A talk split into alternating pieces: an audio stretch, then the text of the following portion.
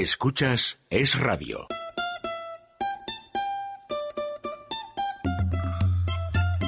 Déjate de historias con María José Pelaez. No vamos a empezar con que todo está mal. Hoy no. No se vaya a afligir, escoja sonreír. Que no toca carbón. Orientemos la antena lejos de la pena hacia el multicolor. Hoy nos vamos de viaje a cambiar de paisaje. Solitos tú y yo. Me ha dejado mi novia.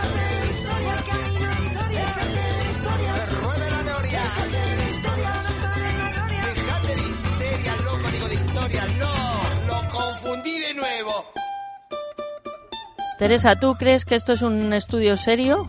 Bueno, yo estoy encantado con el estudio, además hay una merendola. Vamos, Bueno, ¿y, y cuándo fue esto un estudio serio? nunca. O sea, no, lo va, no iba a ser hoy distinto. Tenemos dos peques, una madre a la que vamos a entrevistar, luego a presentar a Teresa, que vienen por supuesto con cuaderno, con gusanitos, de todo. Y tenemos también a Diana García de la Rosa. Diana, buenos días y bienvenida. Hola, buenos días, María José. ¿Qué has estudiado tú?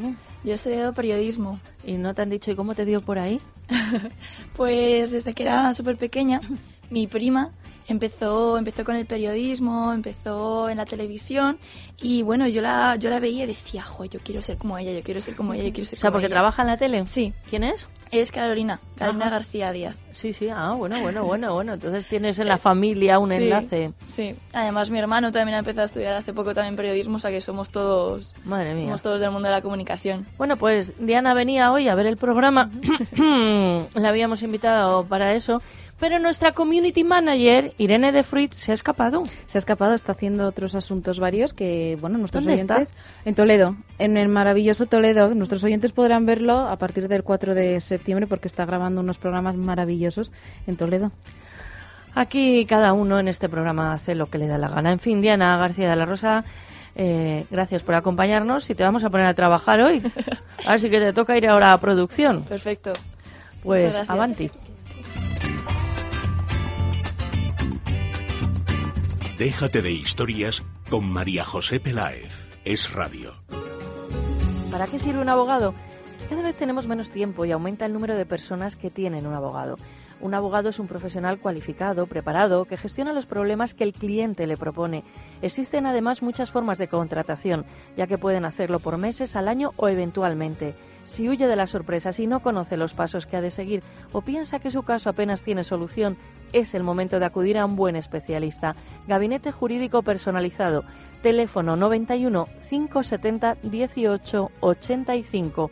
Gabinete Jurídico Personalizado 91 570 18 85. Es Radio. Teresa, si te digo Tracia, ¿qué pensarías? Pues que la T es de televisión, la R corresponde a radio y A de audiovisuales. Irene, ¿y entonces qué hacemos con las últimas tres letras? Muy fácil, María José. Compañía de televisión, radio y audiovisuales. Pues sí, así es Tracia Producciones, especialistas en comunicación y publicidad en radio y televisión. Teléfono 91 543 77 66. Tracia Producciones 91 543 77 66.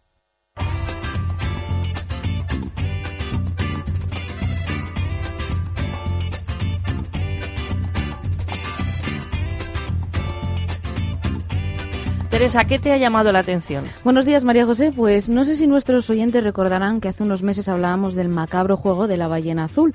Por si acaso recuerdan qué consistía. Se trata de un juego de retos en el que los participantes deben realizar una prueba por día. Estas alternan autorisiones, es decir, cortes en brazos y piernas, privación del sueño, bueno, un auténtico horror. Y la última prueba, que es la número 50, era saltar de un edificio, tomar su propia vida, es decir, el suicidio. Bueno, pues por fin han detenido a la persona que inventó este macabro juego. Se llama Philip Budekin, es un ruso de 22 años y ha sido condenado a tres años y cuatro meses de cárcel.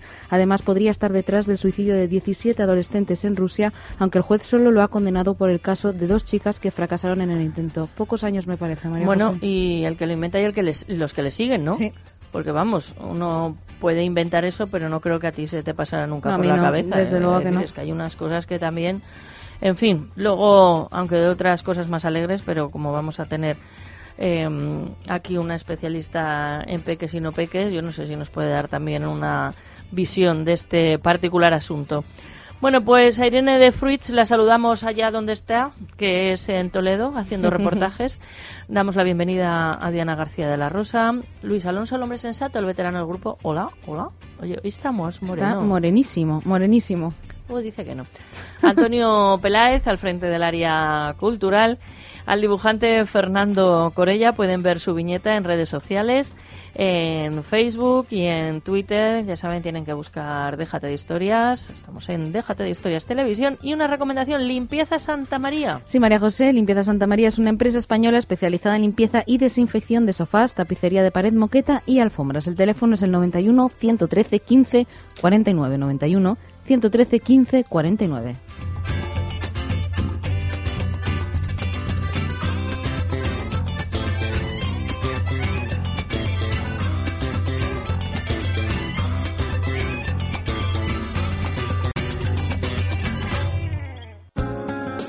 Doctor Cadena Duque, ¿es posible tener una boca bonita? Evidentemente es muy fácil tener una boca bonita rehabilitándola primero o con carillas de porcelana, dándole una estética perfecta y diseñando la sonrisa.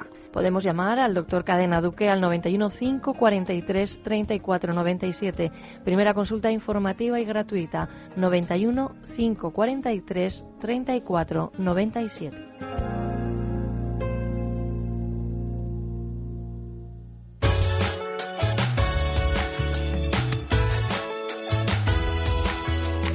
En tiempo de sumario nos acerca en titulares Teresa Sánchez Letona los principales argumentos del programa de hoy.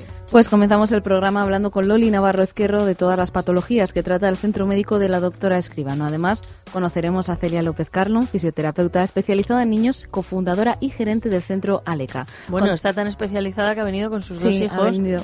que son una monada y se están portando Fenomenal, vamos. fenomenal.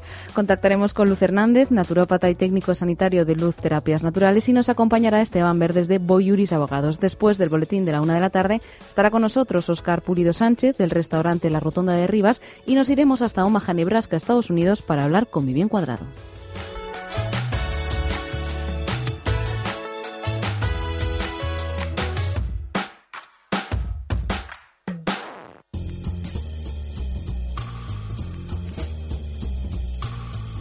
Luz Hernández, especialista en belleza y estética de Luz Terapias Naturales. ¿Es posible eliminar el acné?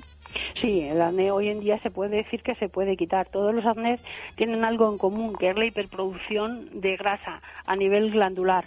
Entonces, una de las primeras cosas que tenemos que hacer es desobstruir ese poro donde está ese quiste, extraerlo y luego posteriormente regular la glándula sebácea, que para mí es importantísimo, porque una vez que hemos regulado la grasa quitamos la bacteria y empezamos también a su vez a quitar lo que son las cicatrices del acné. Utilizamos peeling vegetal, con lo cual secamos la piel y después regulamos las glándulas sebáceas. Primera consulta gratuita llamando al 91 578 1965 o acercándose a la calle Príncipe de Vergara número 28 91 578 1965.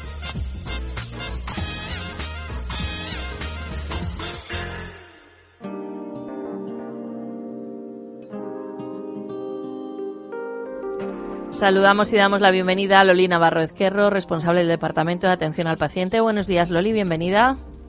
Hola, buenos días. Artrosis, artritis reumatoide, osteoporosis, fibromialgia. La primera consulta es gratuita en el Centro Médico de la doctora Escribano. Tratamiento sin antiinflamatorios. Estáis en la calle Goya 25. Vale, esto sería como una ficha técnica, pero ¿tú qué podrías añadir, Loli? Somos un centro que llevamos más de 25 años mejorando la salud de todos los pacientes que cruzan el umbral de nuestra puerta. Estamos en el barrio de Salamanca, en Madrid, en la calle Goya 25, como tú bien has dicho, y tratamos todas las patologías relacionadas con el dolor, toda la patología osteoarticular. Lo hacemos sin el uso de antiinflamatorios. Son fármacos que tienen efectos secundarios a corto y medio plazo a nivel de órganos vitales, con lo cual nosotros los descartamos totalmente. Es un tratamiento que tiene dos fases. La primera se hace en clínica, en la calle Goya, eh, consta de sesiones de láser y magnetoterapia. Son equipos médicos de última generación. Y una segunda fase que es un tratamiento osteoarticular de nutrientes y antioxidantes que van a nutrir nuestros huesos y articulaciones, que sobre todo a partir de los 30 años, que empezamos a envejecer, es fundamental. Loli, eh, ahora la gente, las vacaciones, la playa, pero luego viene el invierno, frío, humedad para los huesos no es nada bueno. ¿Se puede hacer algún tipo de tratamiento preventivo? Sí, de hecho nosotros eh, abrimos todo el año porque en verano mucha gente aprovecha el periodo estival y las vacaciones para hacer los tratamientos de manera intensiva, con lo cual tenemos un horario, horario empleado de fines de semana. Se hace el tratamiento en tres, cuatro días y nos aseguramos pasar un otoño-invierno con el frío, humedades, con calidad de vida y sin dolor. Pues lo tienen muy sencillo los oyentes, llamar al 91 431 24 14, 91 431 24 14. La primera consulta es informativa y gratuita. Un abrazo y buen día. Un besito, gracias.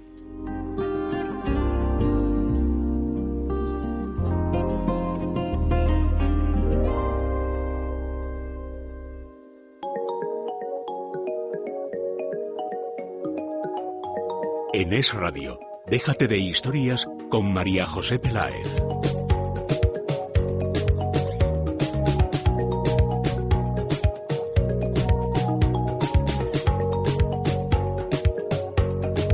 ¿Quién es ella? Celia López Carlon, fisioterapeuta especializada en niños, cofundadora y gerente del centro Aleca. Además, es fisioterapeuta por la Universidad de Alcalá de Henares, es experta en estimulación temprana y en fisioterapia respiratoria desde el 2008 por la Escuela de la ONCE de Madrid, además de terapeuta de Bobas. Buenos días, Celia, bienvenida. Buenos días, chicas, ¿qué tal? Bueno, vienes muy bien acompañada. Está Julia López López. Julia. Hola, Julia. Di hola, hola. Bueno, ella se está comiendo unos ganchitos, gusanitos o como se llamen hoy en día. Que los... Ah, Palomitas. palomitas. Ese ha sido Joaquín López López el que ha saludado. Joaquín, ¿te puedes acercar a ese micrófono y nos saludas? Yo creo que él, Teresa, si le pones un micro, él sí nos habla, nos puede hacer hasta de, de reportero. Claro. Hola, Joaquín. Hola. ¿Cuántos años tienes? Cinco. Qué bien. ¿Y tu hermana? Tres. ¿Pero tu hermana no habla o es por las palomitas? Es que sí habla, pero está comiendo palomitas. Está un poco tímida.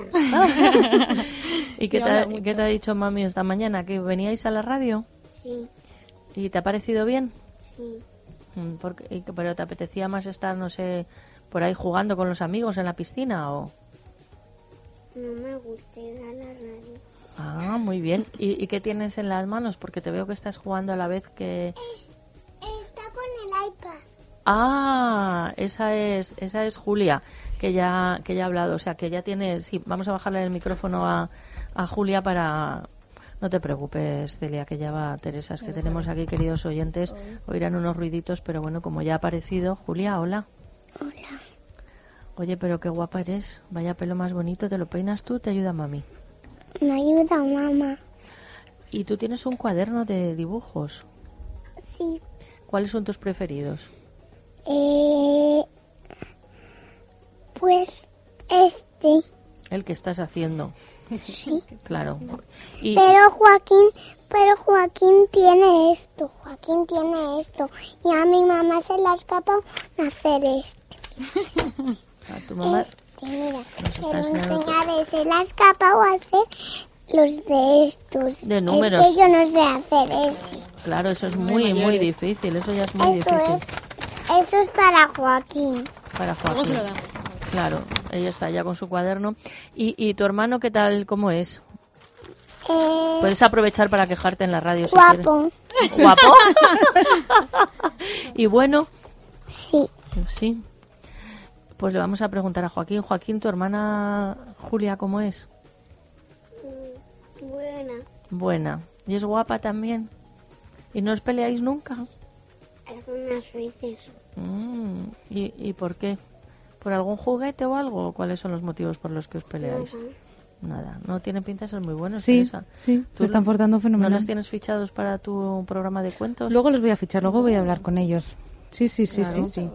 ¿Te apetecería contarnos un cuento en la tele, Julia? Bueno, Julia, ¿A que sí? ¿Te gustan los cuentos? Yo creo que sí. Y cuentan muchísimo. Está larguísimos. Ah, pues eso Bueno, nos viene mejor porque muy tenemos bien. muchas horas, tenemos 24 horas. Que, que- Así que fenomenal, fichadísima. ¿Y tú. Joaquín, cuenta cuentos también o no? Tú no. Joaquín Bueno. puede hablar de fútbol, ¿verdad? Ah, bueno, pues eso mira, está muy bien. le gusta mucho. ¿Y de qué equipo, Joaquín? Del Real. ¿Del Real Valladolid? A mí me gusta Marcelo y a Joaquín. De, ¿A ella le gusta? Marcelo, el jugador. Ah, de fútbol. Y a Joaquín, y a Joaquín que es uno del Betis. Ah, sí. Sí, sí, uno muy gracioso. Pero bueno, y con tres años ya sabe de. Bueno, fútbol. bueno, me ha dejado Qué alucinada. Enseñando a su hermano. Bueno, Celia, tu, tu tarea, tu labor, creo que estuviste al principio cuando empezamos con el programa de la radio, ¿o no has llegado a venir a la radio? Yo creo que estuve a puntito de venir. Venir y que luego algo Sí, pasó que sí, no algo viniste. pasó. Sí, sí, sí. Eh, dice fisioterapeuta especializada en niños. Ujú. ¿Y eso? Eso es raro de explicar cuando la gente les- le dices que eres fisioterapeuta, pero que no, que no te cuenten si les duele el cuello o si se han torcido el tobillo. Pero bueno, es una especialidad que, que trabaja solamente con niños con problemas, eh, principalmente motores, retrasos, niños que no hacen un desarrollo normal o niños que tienen alguna alteración a nivel del sistema nervioso que está bloqueando su desarrollo normal. Eh, también también trabajamos con niños, pues a lo mejor de la edad de Julia, que no hacen el salto, la patacoja, o sea, algunas destrezas motoras que no tienen adquiridas. Se puedes contestar a tu hija, ¿eh? Se le, se le está curando. Es que ayer se cayó Julia. Y entonces, Y lo, mira, lo quiero contar, tú lo puedes contar también, Julia, ¿eh? y está enseñándonos las uñas pintadas. Pintadas. Estás muy guapa, Julia. Me Bueno. quedan trocitos de uña. Sí, Sí, eso iba a decir. Sí, sí, Hay que mejorarlo, Julia. Sí, sí, sí. Ha sido su primera vez y hay que mejorarlo. Y niños, eh, cuando hablamos de niños, ¿qué edades estamos hablando, Celia? Pues eh, nosotros cogemos niños de 0 a 18, o sea, decimos niños, pero bueno, tenemos también algún adolescente en el centro, incluso alguno más mayor de 18 que lleva muchos años con nosotras. Y, y empezamos con niños desde recién nacidos, niños con, con días o semanitas que ya les detectan algún problema, alguna alteración o, o algún síndrome, entonces necesitan de la fisioterapia desde desde la, la visión de la atención temprana, que es actuar antes de que, de que haya alguna alteración, ¿vale? Actuar para prevenir, sobre todo, o actuar cuando ya hay alguna alguna la presencia de algo anormal. Eres, bueno, experta en, bueno, terapeuta de Bobaz. ¿Qué es esto? Bobaz. Pues eh, Bobaz es una, es una vertiente de la fisioterapia neurológica, es una forma de intervenir con niños con problemas motores. Eh, hay varias eh, formas y en el, en el centro trabajamos con, con varias de ellas, pero eminentemente con Bobaz. Es una forma de trabajar muy, muy lúdica, muy desde el juego y enseñando al niño a moverse. Siempre decimos nosotros a los papás que, nosotros enseñamos a niños que tienen problemas motores severos o no tan severos, enseñándoles a, aprender movimientos que luego les sirven para, para su autonomía y, su, y la función. Y que esto viene a ser, pues a lo mejor, sí, o sea, en un ejemplo gráfico, pues que el Sí. niño aprenda pues a gatear, a ponerse de pie, a caminar, a saber levantarse del suelo. ¿vale? Es eh, la función del desarrollo normal de un niño, pero en niños que no, que no lo están cumpliendo. Ah, dicen que los niños aprenden muy rápido, pero cuando no lo hacen es porque no pueden. Entonces, pongo que la tarea debe ser insistir, insistir y tener muchísima paciencia. Sí, sí, sí. Es un trabajo pues de estimular el desarrollo eh, ya desde el área que sea. En nuestro caso, que es el motor, pues estimular para que salgan los los, la- los aprendizajes motores. Ujú. Tiene una frase. Sí, tiene una frase preciosa que es porque al moverme siento, aprendo y descubro quién soy. Es preciosa. Además, María José Aleca es una empresa que fue creada en el año 2004. Celia, ¿en qué momento os disteis cuenta de que había una necesidad para crear este centro? Pues Paula, que es eh, la otra fundadora conmigo, Paula y yo, eh, trabajábamos juntas en un centro de atención temprana público y, y trabajábamos pues eh, a un volumen muy alto de muchos niños con problemas. Eh, La atención temprana pública eh, cubre hasta los seis años y luego había un vacío para muchos papás que no sabían dónde, dónde acudir eh, con, con niños con determinadas necesidades. Entonces empezamos a, a soñar nuestro proyecto y, empezamos a pues eso, a crear un, un proyecto de trabajo que, que se llama Aleca y que ya lleva 10 años. ¿Aleca por qué? Pues Aleca, ¿por qué? Porque empezamos a buscar un nombre así sonoro, con fuerza, que fuera fácil de pronunciar para los niños y nos gustó. Lo, vimos un vídeo justo en YouTube de una niña que estaba empezando a caminar y se llamaba Aleca y luego después descubrimos que Aleca es la contracción de un nombre que significa protección y cuidados y nos gustó mucho porque nosotros pues cu- cuidamos a cuidamos el desarrollo de los niños. En la página web pues hablan de muchas terapias que tenéis. Fisioterapia Bogta, o no sé si dices Sí. con V, V, O, J, T, A. ¿Qué quiere decir? Pues es otra terapia más, igual que la terapia Bobat, que lo mismo, persigue lo mismo, un desarrollo normal del niño, mejorar el movimiento, los patrones de, de movimiento normal. Es, otro, es otra de las terapias. Normalmente estas terapias suenan a los papás que están metidos en, en estos temas con algún niño con problemas, ¿sí? ¿no? Pues, eh, lo- lo tenemos un poco más lejos. ¿vale? ¿Asociados a alguna enfermedad o...? Eh, pues puede, puede ser para niños con retrasos psicomotores, niños que van un poquito más lentos en su desarrollo. ¿Cómo se detecta eso? Pues- Porque, claro, eh, dices, vale, el niño no anda... Claro, si no anda con tres años, está claro que los padres han despistado mucho, ¿no? Pero bueno, Sí. que hay unas edades que hay niños que se ponen a andar antes, otros tardan. Claro, normalmente muchas veces son los propios papás, sobre todo cuando hay un hermanito, que detectan este niño no está haciendo un desarrollo normal. Y luego la labor importantísima del pediatra de detectar en las revisiones de salud que hay algún, algún parón y enseguida derivarlo a algún sitio especializado para empezar a intervenir. Porque es importantísimo la intervención precoz, ¿vale? Porque los niños son esponjitas y hay que empezar pronto. Mm. Julia, eh, ¿qué tal las palomitas? ¿Son buenas? ¿Son ricas? ¿Te gustan esas que son normales o te gustan otras que son de colorines? Estas.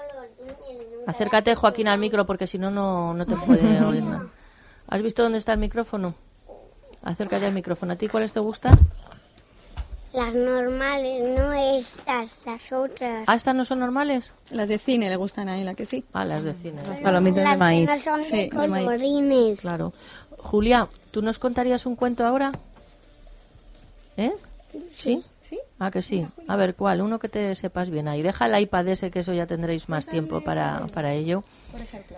Y alégranos la mañana un poco. ¿Cuál se sabe? ¿Cuál, le- cuál sabe bien? Pues se sabe el de Elmer, Julia, que te gusta mucho, ¿sí? Venga. Joaquín, no boicotes. Sí, sí, puedes abrirlos. A ver, ¿había una vez? ¿Había? Sí, ábrelos, ábrelos, ábrelos. Se los abro yo. Si no, Joaquín, como no la... Espera, espera, no, no, porque vas a romper toda la bolsa. Y vamos a... Hay dos niños en el estudio. Dicen, ¿qué es lo que no hay que hacer? Como ha venido Diana García de la Rosa, que está en prácticas, Ajá. he dicho que venga, entonces estamos haciendo justo lo que no hay que hacer para que ella ya deduzca lo que hay que hacer. Muy bien. Que es tener niños, animales en el estudio, eh, De en todo. fin. A ver, Julia, ¿cuál es el cuento que nos vas a explicar? El de Elmer. Elmer. Elmer. El elefante de colores, que le gusta mucho. A ver, cuéntanos, ¿qué le pasa a Elmer? Que eran de colores. ¿Sí? ¿Y? Las más eran grises. Y sí. ¿Y qué pasa? Elmer quería que ser como los demás. ¿Y qué hizo un día? Un día no podía dormir. No. ¿No podía dormir? ¿Y, y qué pensó?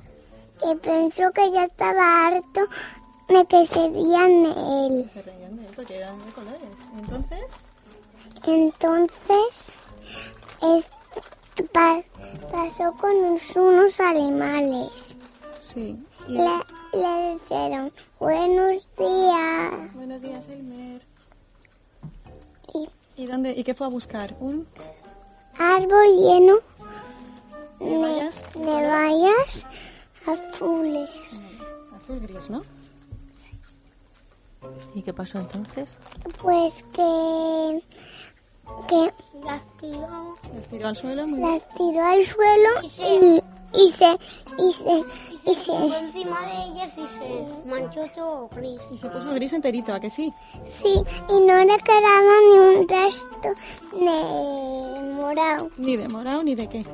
ni en Ni amarillo, de amarillo, ni de...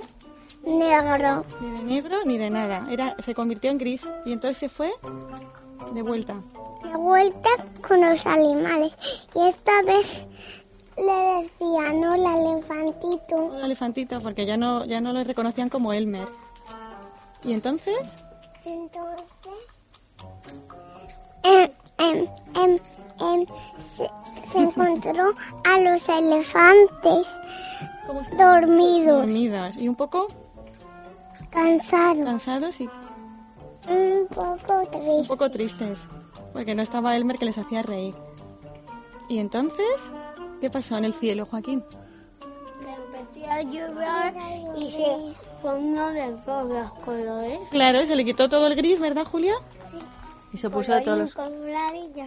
Y entonces, entonces, ¿qué pasó? Que a partir de entonces, todos los Todos años... los, todos los animales pintaban. Todos los elefantes se pintaron ne, ne, Elmer, De colores como Elmer. de colores como Elmer y es de color elefante. Y Elmer se pintaba de gris. Y entonces todo el mundo sabía cuando veía al elefante gris que era Elmer. Claro. Y aceptaron las diferencias, ¿verdad? Que todos somos diferentes. ¿Sí? Está muy bien. ¿Y Qué eso, bonito. Joaquín, ahora qué se dice? ¿Y colorín? Colorado, este cuento se ha acabado. Un aplauso. Está súper bien. Le toca a Joaquín. Bueno, Julia tiene tres años. Y Joaquín cinco. Bueno, Joaquín ahora mismo hay como una especie de pelo que sale por la silla sí, porque sí, cuando sí, ha dicho que le toca contar el cuento ha empezado a resbalarse en la silla. Bueno, Celia, que te agradecemos mucho tu visita, a los dos también, a los peques. Celia López Carlón, al frente, bueno, y con tu socia, por supuesto, de Aleca. Tienen más información en centroaleca.com, ese Aleca es con K de kilo, centroaleca.com. Enhorabuena por el trabajo, por los peques y esperamos gracias. que os encontréis ya les fichas, ¿no? Para- Por supuestísimo que sí, están fichadísimos. Además es que cuentan los cuentos fenomenal. Bueno, ya la limón. A la limón, sí, sí. Sí, sí, Pueden sí, hacer así también en la tele. Fenomenal, abrazo. pues nada. Igualmente, Gracias. gracias.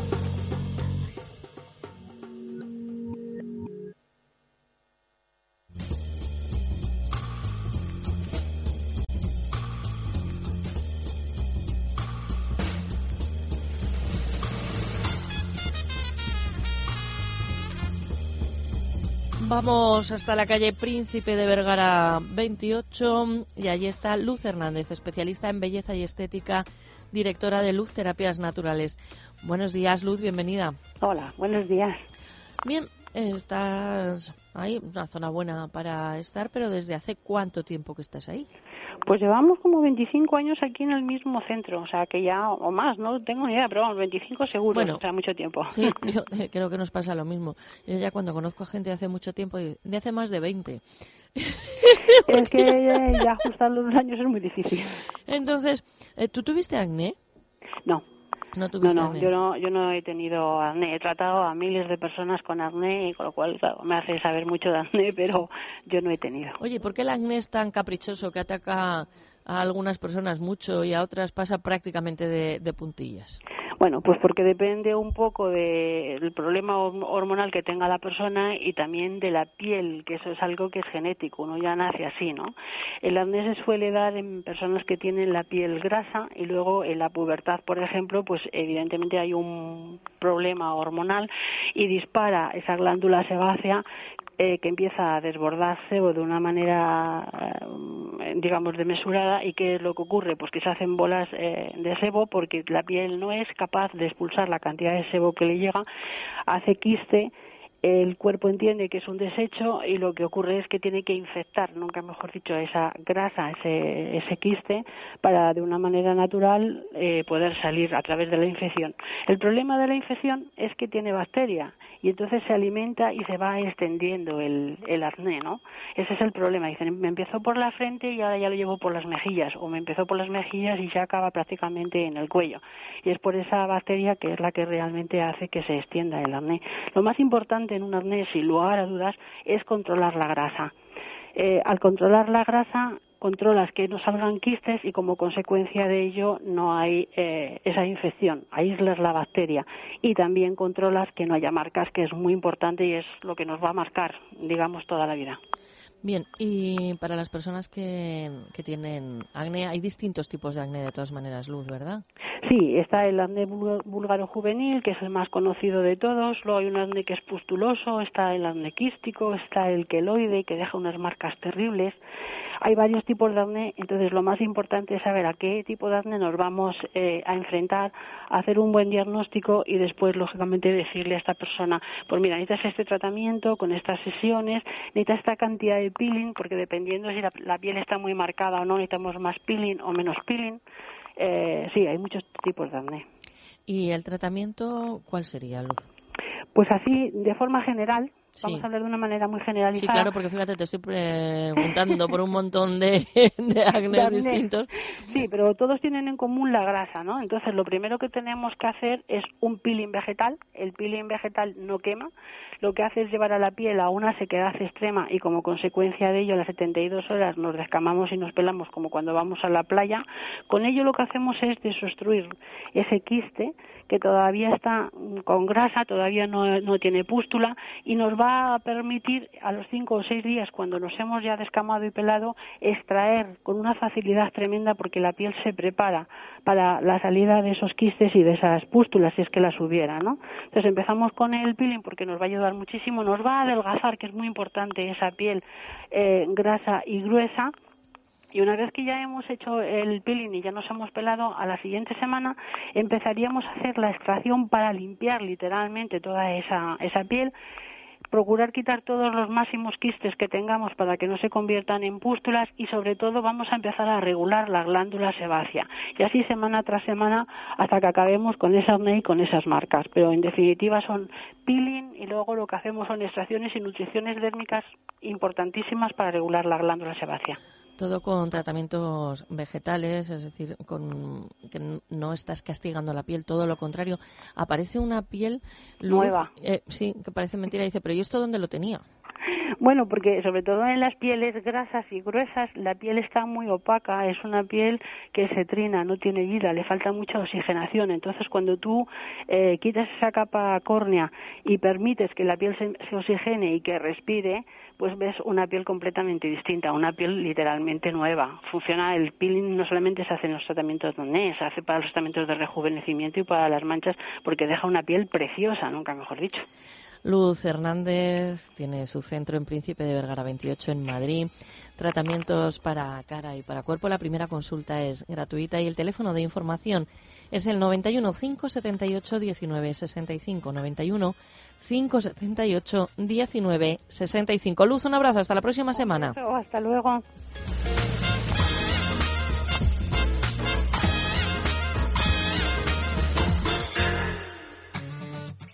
Teresa, si te digo Tracia, ¿qué pensarías? Pues que la T es de televisión, la R corresponde a radio y A de audiovisuales. Irene, ¿y entonces qué hacemos con las últimas tres letras? Muy fácil, María José. Compañía de televisión, radio y audiovisuales. Pues sí, así es Tracia Producciones, especialistas en comunicación y publicidad en radio y televisión. Teléfono 91 543 77 66. Tracia Producciones 91 543 77 66. Sucio, que sí, que está sucio. Lo que pasa es que nos acostumbramos a verlo así y no puede ser. Limpieza Santa María tiene la solución. Limpieza y desinfección de sofás, tapicería de pared, moqueta y alfombras. Es una empresa española, familiar, con más de 20 años de experiencia. Viene a nuestro domicilio, lo limpia a nuestro domicilio y vamos en poquito tiempo, porque un sofá, por ejemplo, necesita tan solo una hora, hora y media. Llamen ahora mismo a Limpieza Santa María 91 113 15 49. Son especialistas. 91 113 15 49.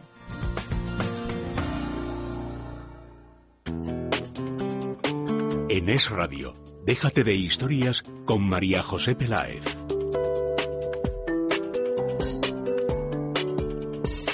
Está con nosotros Esteban Verdes de Boyuris, abogados y asesores tributarios. Sí, hoy nos quiere hablar de una reciente sentencia del Tribunal Supremo que rebaja los criterios para considerar una demanda de paternidad al demandado por negarse a someterse a la prueba de ADN sin indicios que antes se entendían mínimamente exigibles a la hora de acordar esa prueba. Buenos días y bienvenido. Buenos días, muchas gracias, como siempre.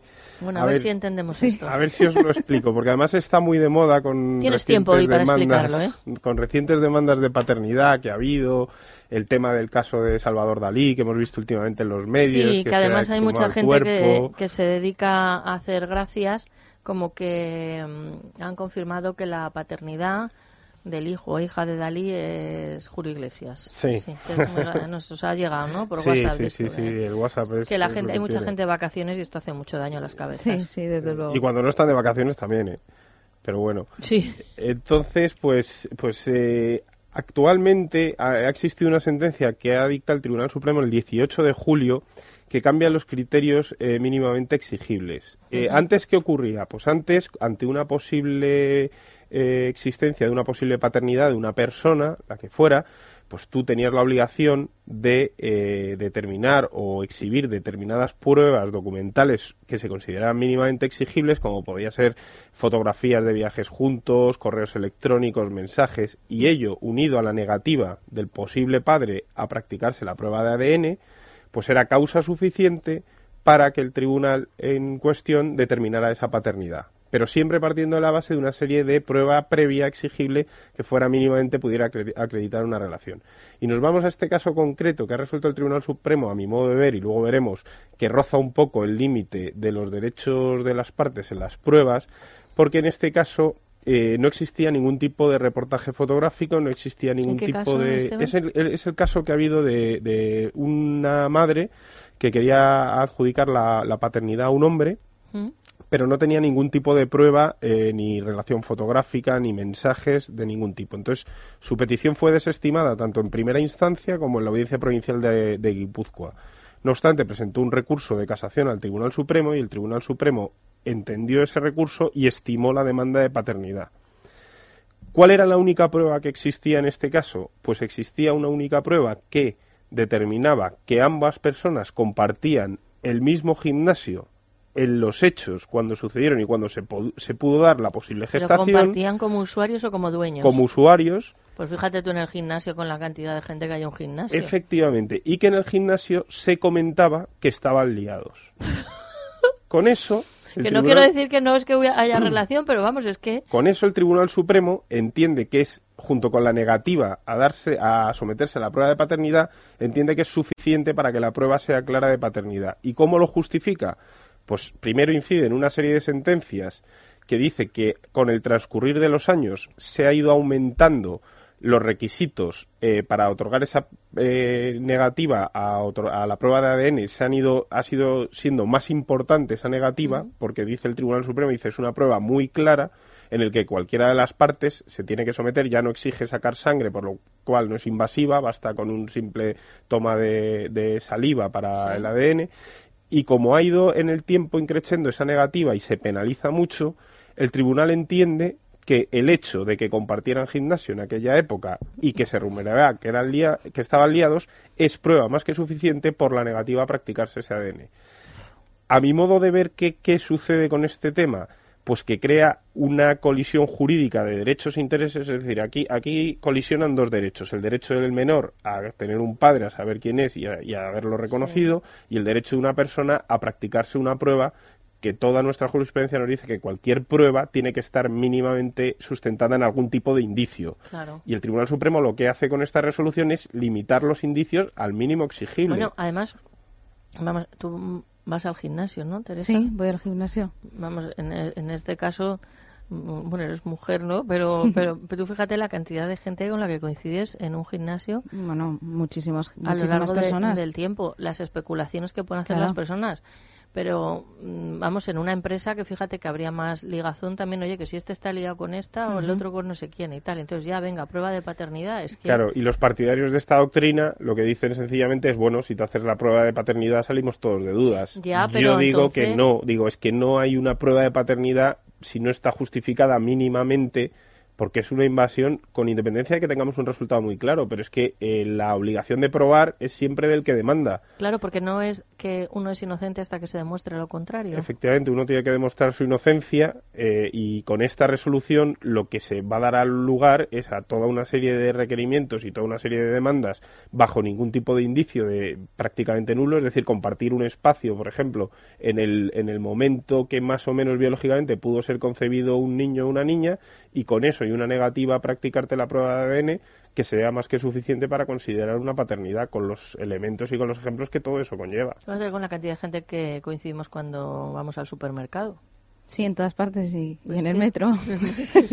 En la facultad, En la durante cinco años, Bueno, en, en y- además sitio. con más efervescencia. Efectivamente. Entonces, eh, a mi modo de ver esta doctrina, yo no sé si la parte que lo ha perdido presentará algún tipo de recurso ante el Tribunal Europeo de Derechos Humanos o no sé qué hará, no sé quedará aquí el tema, pero esta doctrina nueva que ha emitido el Supremo a mí me parece que roza un poco el límite de la igualdad de derechos entre las partes en un, en un procedimiento. Yo tengo una pregunta, Esteban, pero bueno, es- está ligada al tema de la paternidad de lo que estamos hablando, pero no de, de esta sentencia. Pongámonos en el caso de una persona, una mujer que se queda embarazada y en ese momento el padre no quiere saber absolutamente nada del niño. ¿La mujer puede de alguna manera protegerse las espaldas legalmente para que el padre no vuelva dentro de unos años a solicitar una paternidad? Bueno, eh, lo que decimos en este caso, lo que tiene derecho fundamentalmente es a reclamar una serie de alimentos y ese derecho y esas obligaciones que se trasladan al progenitor paterno, también si el progenitor paterno quisiera, podría exigir sus derechos de una patria potestad compartida, aunque no fuera la guardia y custodia. Si el progenitor paterno no entiende o, o no se significa o no acude al juicio ni siquiera y es condenado por una reclamación de alimentos, también se puede solicitar igualmente una retirada de la patria potestad y que recaiga única y exclusivamente en la progenitora materna. Pero hay que solicitarlo. Vamos a ver, un caso co- como conocemos muchos, ¿no?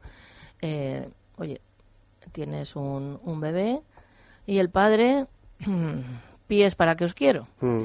Y entonces, claro, eh, pues ese momento de, de tu vida, que bueno, que, oye, pues es precioso tener un, un hijo, ¿no?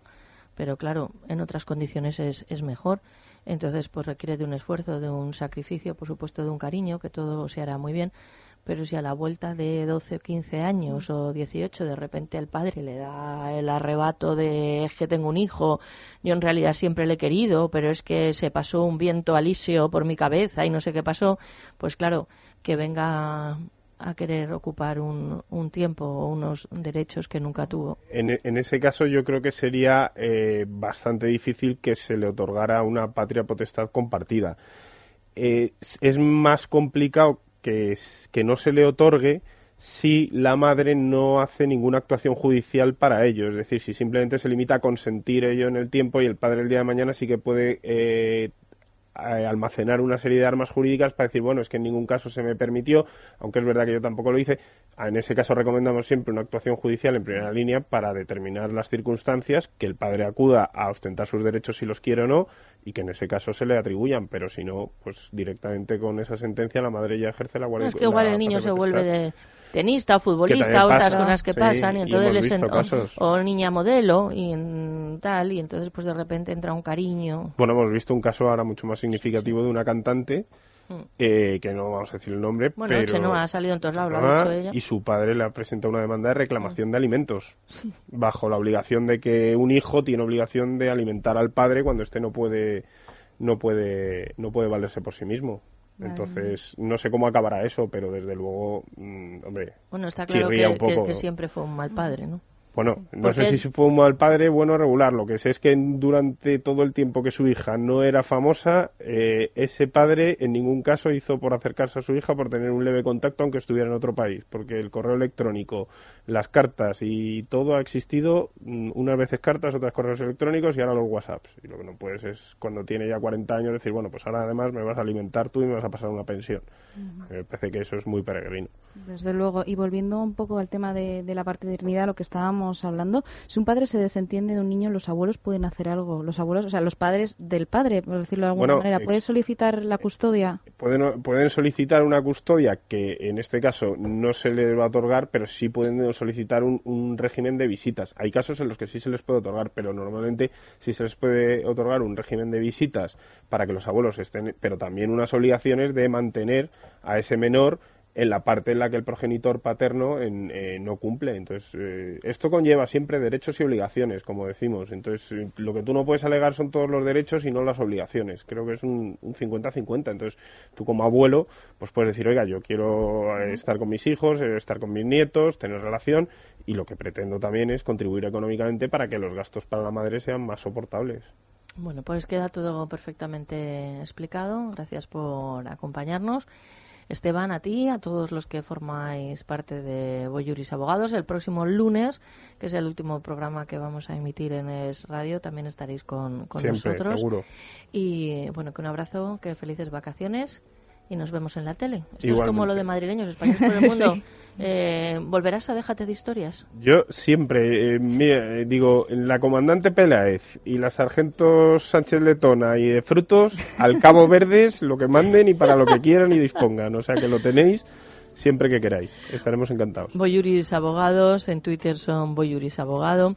También tienen página web boyurisabogados.com y un teléfono de información el 91 781 9810. 91 781 9810. ¿Has notado que tenías gases en plena reunión de trabajo? La flora intestinal te puede jugar malas pasadas. Con Simbioline Vientre Plano te sentirás mucho mejor porque te aporta bacterias amigas y vitamina B6 que hacen que el intestino trabaje adecuadamente disminuyendo la generación de gases. Simbioline Vientre Plano de Laboratorios Mundo Natural. Consulta a tu farmacéutico dietista y en parafarmaciamundonatural.es.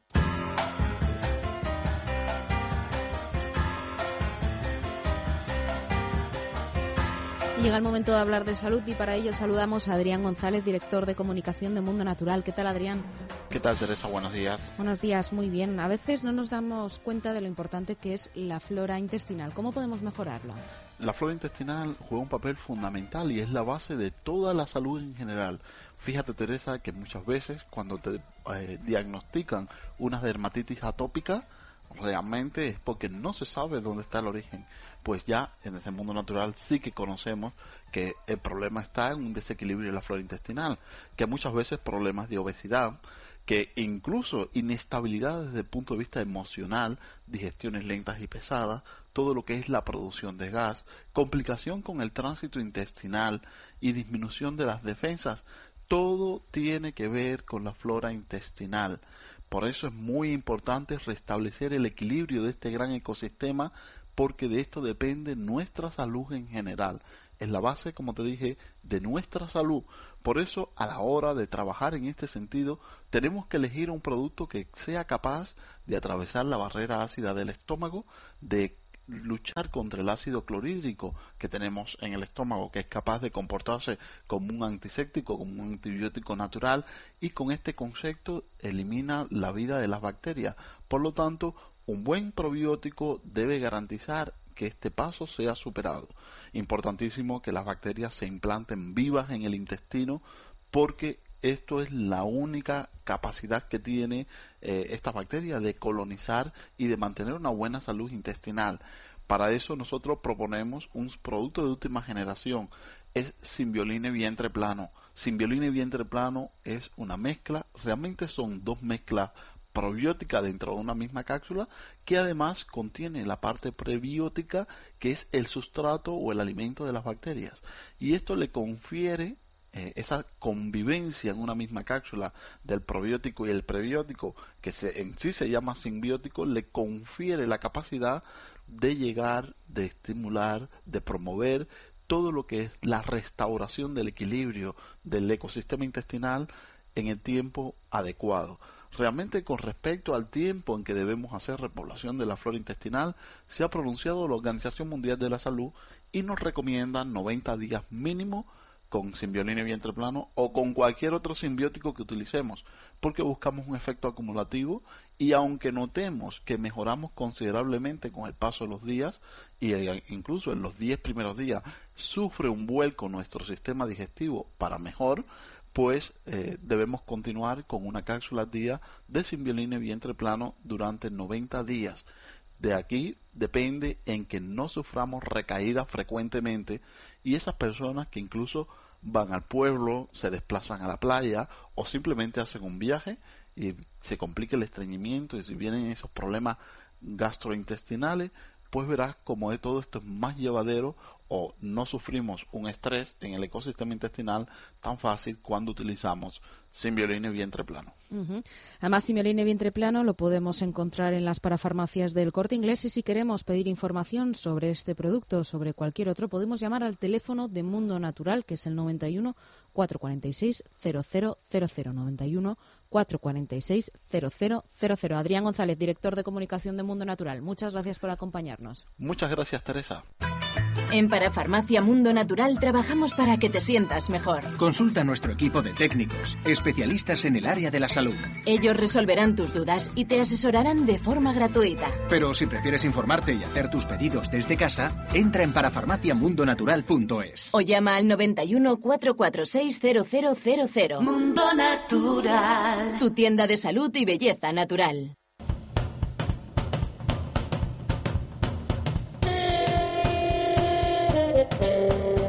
Déjate de historias.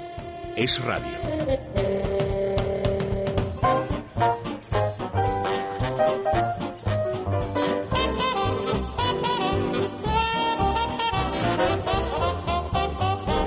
Vamos con Bravos y Suspensos, con Teresa Sánchez Letona, por supuesto. Sí, María José, una sección patrocinada por Bravo Java. Bravo por el diseño español. Calzado Bravo Java lleva más de 70 años vistiendo nuestros pies. Y vamos a comenzar, María José, con un mensaje muy cariñoso de una oyente que le da mucha pena que nos vayamos de la radio, pero que, bueno, va a seguirnos allá donde vayamos y es muy cariñoso. Vamos a escucharlo.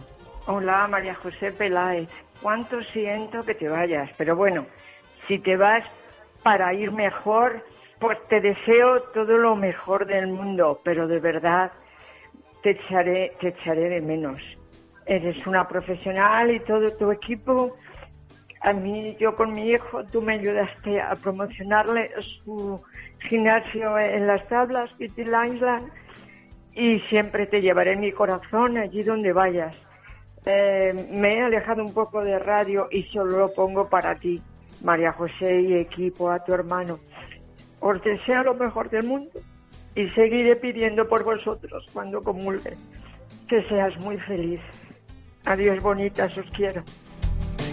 Gracias, espero que a su hijo vaya, le vaya bien con el, con el gimnasio y por supuesto para continuar escuchando esta emisora de radio con la buenísima programación que no es incompatible con ver la tele con Déjate TV, que ya la pueden sintonizar. Por cierto, nos preguntan, ¿es TDT la televisión normal? No hay que pagar nada extra para verlo, simplemente mover el mando de, de su televisión y ahí apareceremos Teresa, Irene, Antonio y yo misma contando qué es lo que vamos a hacer a partir de, de, septiembre. Más llamadas. Sí, bueno, ahora empezamos con los bravos y suspensos en toda regla, es decir, una queja tras algo positivo. Vamos a escuchar a Elena. Hola, quería dar un, un bravo, bravísimo, a los aires acondicionados y a los ventiladores que nos permiten vivir con este calor que está cayendo.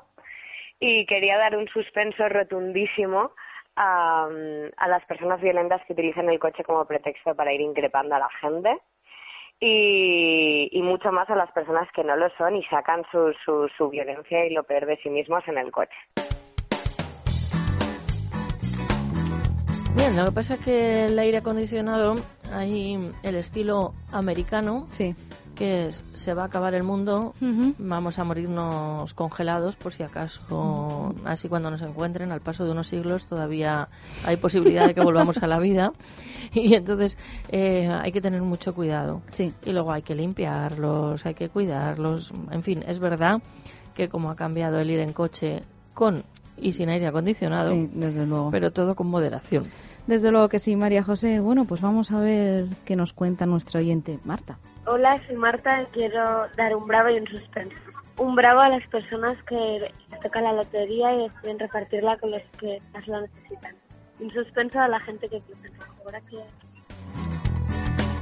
Pues muy bien, y para participar en esta sección Mm, no sé qué deberían hacer porque ya a partir de, del lunes que viene no, no la vamos No. a tener pero sí que la vamos a hacer en, en la tele. Entonces les vamos a dar un teléfono de referencia que es el 91 543 77 66 91 543 77 66 ahí también pueden dejarnos sus bravos y suspensos para Déjate de Historias Televisión. Desde luego que sí, contarnos también, María José, pues lo que quieran, ¿no? Así, bueno, pues nuestros oyentes de aquí se convierten en espectadores y en protagonistas de Déjate TV. Desde luego. Eh, hoy Maite Ruiz Heredia se nos ha escapado, ¿no? Vamos Se a nos ha escapado. recupera- mm, recuperación. ya, que estoy con la de la tesis que comenté el otro día, recomendación cultural, pero sí que nos vamos a ir a Omaha, Nebraska, para hablar con, con Vivian Cuadrado, aunque no sabemos si estará en, en Omaha o estará en Atlanta, porque anda con un piececito en, en, cada, en cada lado. Y hoy para comer, por ejemplo, ¿dónde María- me recomendarías que fuera? Pues María José es muy fácil porque tenemos ese menú de los pescadores de Ferreiro 2017 que ya queda muy poquito del mes de julio y luego mm, cuando vayan a por él no va a quedar. Así que estén atentos. Consta de unos aperitivos que son un chupito de gazpacho de manzana o ensalada campera con bonito del norte. Después Tenemos un primer plato a elegir entre salmorejo al estilo cordobés con virutas de jamón ibérico y huevo rallado, o ensalada de lechugas y escabeches de sardinas y bonito del norte con queso fresco, o lasaña de frutos del mar a la marinera gratinada con salsa holandesa. También hay arroz meloso de carabineros, pescado y langostinos al estilo marinero. Segundo plato, también a elegir. Casi todos los platos son de pescados, como la merluza de pincho a la parrilla con ajitos y panaderas, o el rollo de bonito del norte al estilo asturiano con salsa de tomate natural, o marmitaco de bonito del norte al estilo de Cantabria. Pero también, como Ernesto Feito es muy bueno, hay carrilleras de terneras, jarrete de cordero asado a baja temperatura. El postre elegir, pero lo mejor, María José, el precio, 25 años, años no, euros. Desde aquí recomendamos a todos nuestros oyentes que llamen para reservar al 91 553 93 42. 91 553 93 42. Déjate de historias con María José Peláez. Es radio.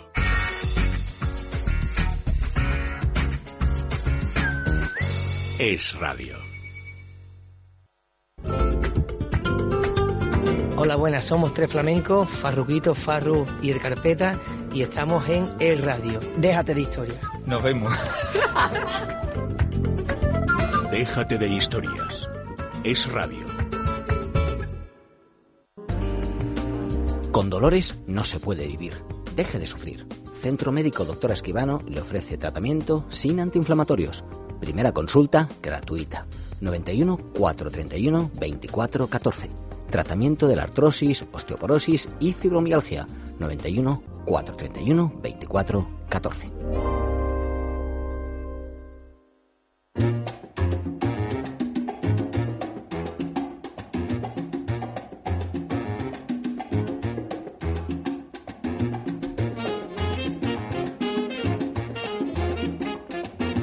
Puro ritmo, el que llega desde Omaha, Nebraska. Allí está Vivien Cuadrado. Buenos días, buena madrugada, Vivi. Buenos días, buenas madrugadas.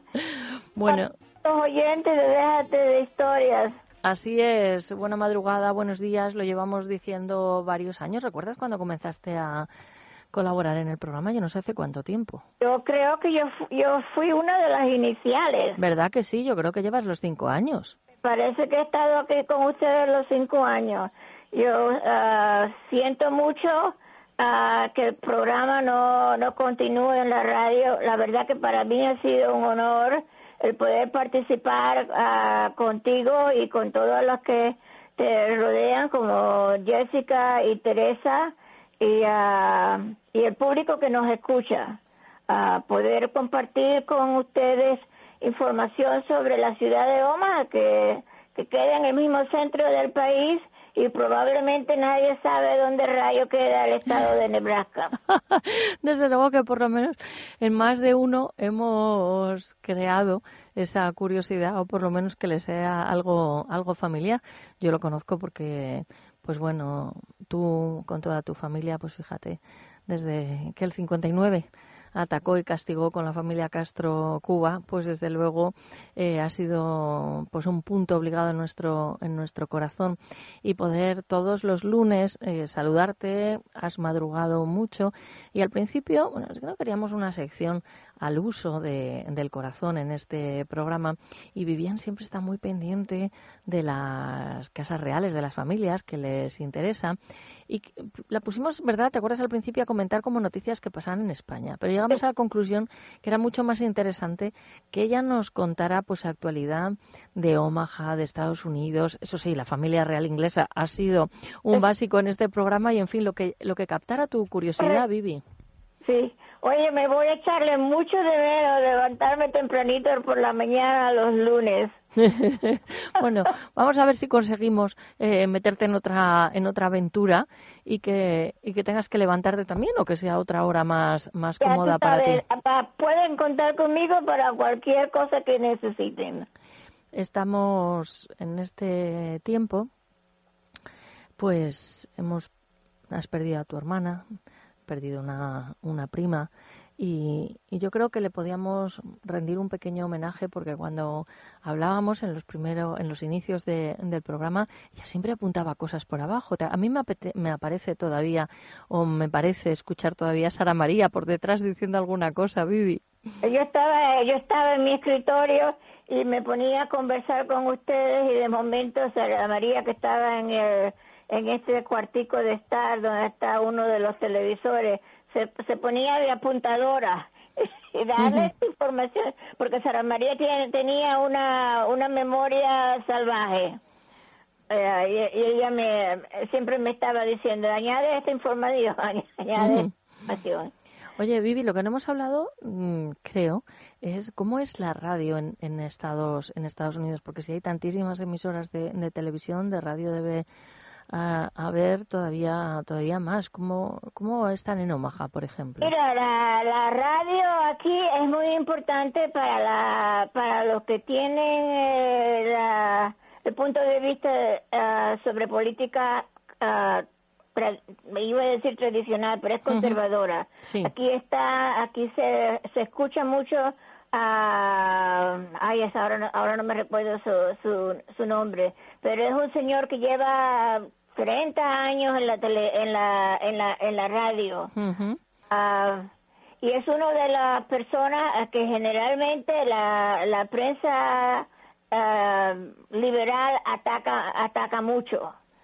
Um, Pero como esa es una radio de, de tertulia en general, ya sé que habrá emisoras de todo radio, tipo. él tiene su programa, ahora estoy tratando de recordarme ah, su Ya te nombre. vendrá, piensa en otra cosa, ya te y no, vendrá. y no me acuerdo, pero tiene su programa, aquí en Omaha lo dan entre las 11 de la mañana y las 2 de la tarde. Rush Limbaugh, ese Mira. es su nombre. Un, un gran comentarista y, y, por supuesto, eh, conservador. Ah, en, en- en la computadora hay una estación que, que, que pone su programa en diferentes ciudades a diferentes horas, pero la, la hora de aquí de Omaha es entre las 11 de la mañana y, la, y las 2 de la tarde. Cuando mi mamá vivía, que nosotros sal- sal- sal- salíamos las 3, Sara María era la que se desmontaba del carro para ir a hacer la compra de la semana o ir a hacer un pago. A ella le gustaba hacer los pagos ah, personalmente porque así entra en la tienda y hay hay ventas que que son fantásticas pero que no pueden anunciar porque no tienen grandes cantidades y entonces el público se se queja de que lo, lo han engañado Ujú. ella se bajaba y hacía todas esas actividades. Mi mamá y yo nos quedábamos en el carro ah, escuchando la radio y como siempre tratábamos de ir durante em, eh, la mitad del día porque a esa hora si, ha hecho fresco en la mañana ya para el mediodía ah, está calentico. Y a Rush Limbaugh eh, ha sido una una persona a quien escuchar cuando yo estaba trabajando por supuesto yo nada más que sabía de su nombre porque una de mis compañeras trabajaba a la mañana en una escuela y yo y, la tarde en la escuela donde en, la escuela donde en la escuela pública donde yo trabajaba. Y yo yo oía los comentarios que ella mencionaba porque eh, en el, en el cambio de escuela a escuela ella ponía radio en su en su carro y lo escuchaba. Y no fue hasta que yo me jubilé eh, que en el 2004 que empecemos empezamos a oír a Rush Limbaugh casi todos los días y de vez en cuando yo todavía lo, lo escucho voy al mercado al, a eso de la una de la tarde y escucho la última hora de, de su programa un gran comentarista un gran ah, ha, ha apoyado mucho al partido conservador y fue uno de los que primero apoyó a- a- al presidente que tenemos hoy en día. Ujú. Vivi, como siempre, aprendiendo contigo. Eh, nos da mucha pena también. Los lunes siempre a eso de la una y diez, una hora, una y cuarto en España. aquí son las seis y diez o las seis y cuarto. Desde luego. Eh, vamos, nosotros, pues fíjate, si además somos familia, pero es como una hora, ¿no? Que ya tenía yo preparada para decir buenos días, buenas madrugadas, Omaha, Nebraska, Estados Unidos. El próximo lunes vamos a hacer una recopilación, un programa especial, así que hoy nuestra despedida. Eh, gracias, Vivien, por todos estos años, por estar siempre ahí pendiente, por todo el cariño, la información que nos has dado y sabes que, que te queremos mucho. Un fuerte abrazo para ti, deseándote mucha buena suerte porque trabajas muy duro. Muchas gracias, Vivi, y déjate de historias. Hasta luego. Es radio.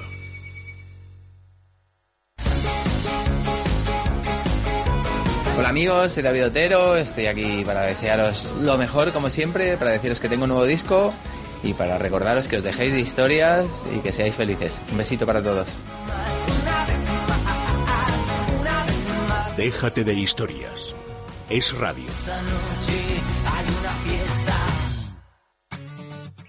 Teresa, si te digo Tracia, ¿qué pensarías? Pues que la T es de televisión, la R corresponde a radio y A de audiovisuales. Irene, ¿y entonces qué hacemos con las últimas tres letras? Muy fácil, María José. Compañía de televisión, radio y audiovisuales. Pues sí, así es Tracia Producciones, especialistas en comunicación y publicidad en radio y televisión.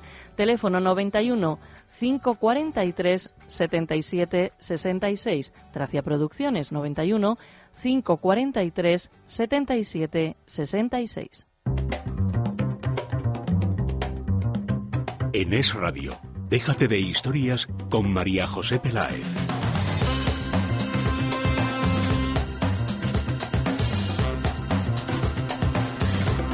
Me invitó un día a comer un buen amigo a un restaurante en Rivas Vacia Madrid y me dijo, ya verás cómo vas a comer. y como comí le dije, te tengo que entrevistar al director, al, al propietario, digo, le tengo que entrevistar porque realmente es excepcional. Y dice, bueno, en Madrid, en España se puede comer bien en cualquier lado, o no, y también se puede comer muy mal, o puede haber buena comida y ser mal atendidos. Desde luego, desde luego, María José, pues él es Óscar Pulido Sánchez, responsable del restaurante La Rotonda de Rivas en Rivas Vacía Madrid. Buenos días, Óscar, y bienvenido. Buenos días. Bueno, como como nos, nos conocemos la buena comida que tienes y lo bien que atiendes, pero no sé nada de, de, tu historia personal. ¿Te has dedicado siempre al negocio de la hostelería o no? Pues sí, la verdad que sí, que lo mamé desde mis inicios, eh, desde pequeñito. Mis padres tenían una casa de comidas y a partir de ahí pues eh, estudié la hostelería. Es una profesión que va picando poco a poco hasta que te atrapa y ya no te deja nunca más. ¿En la escuela de hostelería en Madrid? Sí, uh -huh. de la casa de campo. Y, o sea, bueno, que quisiste formarte, porque, sí, claro, claro, esto puede decir, ah, esto ya lo he visto, lo llevo en la sangre. Sí, sí, sí. Pues, eh, bueno, a mi padre yo le di un disgusto cuando le dije que ibas a, a hacer hostelería. y, bueno, pues eh, en el año 2000 eh, me propone la familia montar el restaurante allí en Rivas. Yo vuelvo de Londres, me fui a un, un año a trabajar a Londres y cuando vuelvo, pues me proponen esto. Y llevamos ya 17 años para cumplir 18 pues muy a gusto. Con mucho trabajo, ¿eh? no voy a, sí, a sí. mentir. Pero bueno, ha merecido la pena. Qué bueno. Oye, ¿y en Londres qué fuiste a hacer o qué buscabas? Bueno, yo el, principalmente aprender el idioma, pero eh, bueno, pues eh, me dediqué también a trabajar, a pasármelo bien también. Eso, tenía eso tenía ya 20 entra... años menos y claro. bueno, uno va buscando también experiencias. Y bueno, pues eh, también en Londres aprendí bastante, me formé bastante como profesional. ¿eh? Y, y, ya, ya te digo, no sé, montamos el restaurante y al principio fue muy duro, pero bueno, los resultados ahí están y creo que... Yo, desde luego, sí, maravilloso. Yo todavía tengo en, en mi mente y en mi corazón el sabor de esas gambas que comí allí, exquisitas. Sí, bueno, el producto que trabajamos intentamos que sea el mejor que hay en el mercado, nos preocupamos, vamos a por él al mercado todos los días, eh, con la Claro. colaboración de mi padre y mi hermana. Pero Oscar, es que eso es lo que me admiró, porque eres un valiente, quiero decir, estás en, en Rivas, pues hay que ir a Rivas o vivir en Rivas para ir al restaurante, entonces no estás a lo mejor en el circuito, digamos, de, de Madrid, donde se mueve más gente, pero apuestas por un producto, bueno, simplemente cuando se entra en el restaurante ya se, ya se ve, por un producto de muchísima calidad, una cocina tradicional, pero también platos innovadores, o sea, la carta es amplia. Sí, intentamos. Sobre todo trabajamos una cocina de, de producto, ¿eh? una cocina de, de sabores muy reconocibles, pero muy actualizada. ¿eh? Eh, lo que proponemos es eh, que la gente tenga una experiencia cuando va a comer a nuestra casa. Lo, lo hacemos en Rivas, como lo podíamos haber hecho en el centro de Madrid, pero bueno, como conocemos el mercado, ahí en Rivas, llevamos toda la vida viviendo allí, pues eh, para nosotros nos es un poco más fácil. Claro que sí, la gente está contenta. A ver, de tus platos, ¿de cuáles podrías presumir aquí hoy?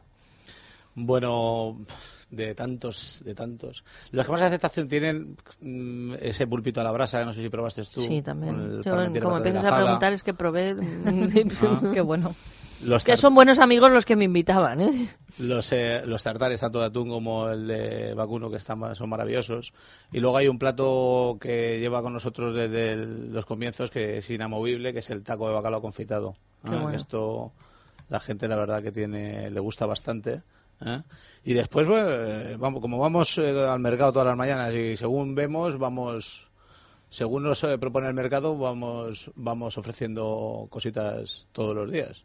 Que eso es lo que yo creo que hace diferente a la oferta que hay en la zona. Estás en Paseo de las Provincias 3, Ujú. al lado de un centro comercial. Me viene muy bien porque hice la compra. Sí, ¿verdad? sí, la gente se sorprende, se sorprende al estar la, la ubicación en un centro comercial, no se espera después lo que lo que hay, lo que hay dentro. Yo siempre digo que sin el público que nos ha acompañado durante todos estos años, los clientes, pues esto na- no hubiese sido posible nunca.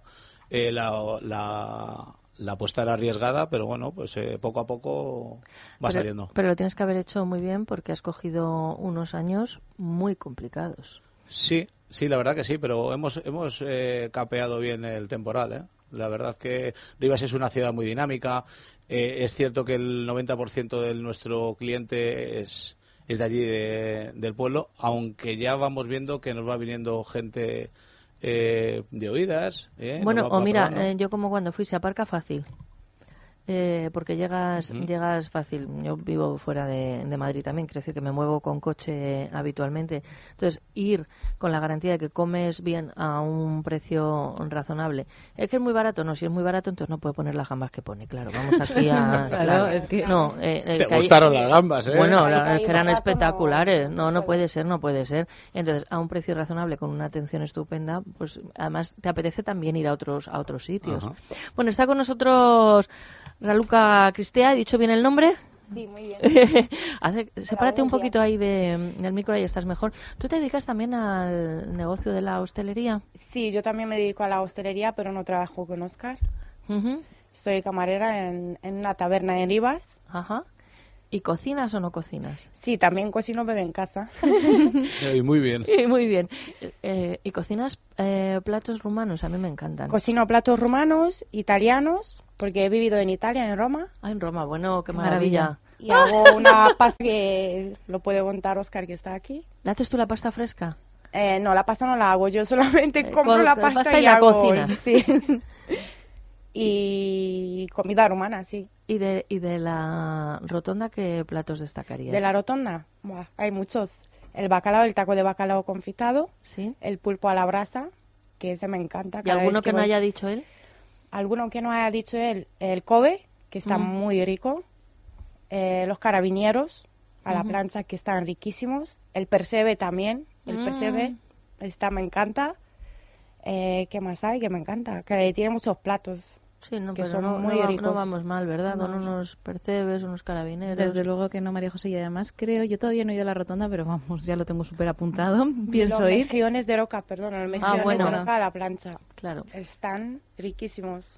Pero creo que tienen una terraza fantástica, ¿no? Para estos días, Oscar. Sí, eh, la verdad que el local eh, tiene dispone de tres ambientes diferentes, lo que es el restaurante, lo que es la parte de barra y una terraza exterior que para ahora la época estival la verdad que tiene bastante aceptación y, y bueno, es lo que apetece ahora, ¿no? En este tiempo. ¿Mm? Oscar, y cuando decías que venías a la radio, pues supongo que algún familiar o algún amigo algo te habrá dicho, di esto, salúdame o algo, no sé, hay alguien a quien saludar. Bueno, o- la verdad que está todo el mundo con ganas pendiente, de ¿no? Creo que hasta desde un barco en Ibiza, ¿no? Sí, bueno, ahí están eh, mis hijos Hugo y Mauro, a los cuales les mando un beso muy grande y espero verles el próximo domingo. Claro ¿eh? que sí. Así que un beso para los dos hijos. Bueno, y nosotros desde aquí también le, le saludamos, por supuesto. Está con nosotros Diana García de, de La Rosa. Ella mm, es ya una profesional, porque ya uno cuando decide dedicarse a este mundo. Una pregunta para, para Óscar o para Reluca. Eh, bueno, chicos, ¿en, en qué os basasteis eh, en base a la decoración de vuestro, de vuestro Ah, local? Mírala. Sí, muy bien. Bueno, vamos a ver, el local, el local eh, cuando se inaugura hace 20 años no tiene nada que ver con lo que tenemos ahora. ¿eh? Ahora es un mucho más mucho más moderno. no tiene nada que ver porque nos hemos ido adaptando lógicamente con los años a... Ahora estamos en pensamiento de hacer una reforma integral más o menos en un par de años, dos o tres años, y adaptar el, el local a las necesidades que tenemos actuales ahora mismo. Pero bueno, ya como te he dicho, la, la- el restaurante tiene diferentes ambientes y diferentes decoraciones. Pero lo que más me interesa siempre, siempre, siempre es lo que hay en el plato, más que el No, pero la comodidad es importante porque hay algunos restaurantes que igual tienen la mesa muy alta, muy baja y no son orientales, ¿no? no que como es en el tatami. Y entonces estás incómodo Bueno, comiendo. pero tú, tú, tú que has estado allí, Bueno, eh, yo creo que es cómodo. Estás muy cómodo ahí. Muy cómodo, muy bien, muy bien. Es verdad. Oye, y mm, claro, fíjate, un restaurante, eh, la carta, eh, la presión de, del público, ¿a ti alguna vez se te ha pasado por la mente dedicarte a otra cosa? Pues eh, yo siempre que me, me- se me pasa por la cabeza algo así, me hago la misma pregunta, ¿a qué me dedico? Es que no sé hacer otra cosa. Y es que además, como te digo, es una, es una profesión que, eh, que es muy esclava, muy sacrificada, pero te envuelve. Entonces, eh, yo no me veo haciendo otra cosa. Y cuando, claro, tú sales a comer o a cenar Sí. a algún sitio, mm, bueno, no sé si preguntarle mejor a Raluca, ¿cómo lo pasa? ¿Cómo lo pasa él? La verdad es que mm, somos poco exigentes cuando salimos, pero si no nos gusta algo no volvemos y tampoco lo recomendamos. en cambio, cuando nos gusta algo lo recomendamos a todo el mundo e intentamos saber si podemos robar, entre comillas, los platitos que hay por ahí. ¿Alguna idea? Sí, las ideas son importantes, claro. Sí, es que, es que es tremendo, porque claro, cuando uno sabe tanto, además de manera Claro. profesional, dice, bueno, aquí... Es que cuando vamos a comer por ahí siempre probamos algo y decimos, esto lleva, mm, creo que comino, ¿no? siempre estamos así a ver qué lleva, con qué Claro. lo han hecho, cómo lo han hecho. Claro, es, mira, pasan otro orden de cosas en el, en el cine. Yo veo una película y veo una película, me gusta o no me gusta. Pero mi hermano que se dedica a ello, pues claro, automáticamente estás viendo los planos, la secuencia, cómo han montado, cómo... O sea. Claro. Claro, Claro. cada uno de lo que sabe. En fin, bueno, que nos ha encantado teneros aquí, que si están por la zona de Rivas o les apetece ir, la rotonda de Rivas, en Rivas Vacía Madrid, en Paseo de las Provincias 3, eh, tienen desde luego que una comida estupenda y un trato inmejorable. Y Óscar nació con una sonrisa puesta preciosa. O sea, a este no le tienen que decir sac- gracias. saca dientes porque tiene la, la sonrisa de la satisfacción y por supuesto también a toda tu familia. Un abrazo y gracias por estar con nosotros. Muchas gracias por invitarnos. Teresa, mañana en este programa de radio, ¿qué está previsto que, que suceda? Pues mañana tendremos la sección mensual de Gonzalo Profesor de farmacología de la Universidad CEU San Pablo, y también nos acompañará Alejandro Oñoro, consejero delegado del grupo Ilunion, y por supuesto las secciones habituales de los martes, cine con Antonio Peláez, camarlenguismo, salud, de todo. Muy bien, Diana García de la Rosa. Te digo los apellidos para que te identifiquen, por si hay algún amigo o algo. Pero esta es Diana, Diana, sí, García de la Rosa. Esa soy yo. ¿Cómo ha sido la experiencia de esta mañana? Me encanta la radio. Me encanta la radio. Me di cuenta cuando llegué a la universidad de que me encantaba y cada vez me va gustando más, la verdad. ¿Dónde estudiaste? En la Nebrija. ¿Y qué retos tienes? ¿Qué te apetece hacer? Uf, a mí la verdad es que me gusta mucho el programa que hacéis, todo el tema de cultura, eh, pero también me gustaría ya dentro de, de unos años, cuando ya esté un poco más, más metida en este mundillo, empezar con la investigación. Me encantaría bueno. hacer investigación. Es que es muy interesante, desde Sí. luego que sí. Bueno, estuviste el otro día también mucho. cuando estábamos grabando para, para la tele. Sí. Estuvo con nosotros, estaban grabando Teresa Sánchez de Letona e. Irene de Frutos con Juan José Alonso Sí. Millán, autor teatral. Y, a ver, es que Diana tiene un chasis importante, no es porque es que sea joven, ¿no? Y entonces Alonso Millán, creo que no te lo he comentado, No, Teresa. no, no me enteré. Pues cuando la acompañé al taxi dice, ¿qué? ¿Ya la has contratado? Digo, no, ha venido a ver nada más. Dice, que no se te escape. Que no se ¿eh?". te escape, ¿no? Así mía, que- qué bueno. Eh, así que, ojo. ¿Alguna cosa ya te han escrito para decirte que te han escuchado, Oscar, o no? Mi hijo me está diciendo que ya lo ha escuchado. ¿Y alguna cosa que comentar o no? No, ¿Está de momento bien? no me ha puesto nada ¿Te ha más. puesto buena nota? Sí, seguro que sí. Seguro que sí. Bueno, que, que tengáis buen día. Y a todos ya saben que nos pueden seguir en Facebook, en, en Twitter. Y que la recomendación, que sean ustedes muy, pero que muy malos, porque dicen los que entienden de esto que es divertidísimo.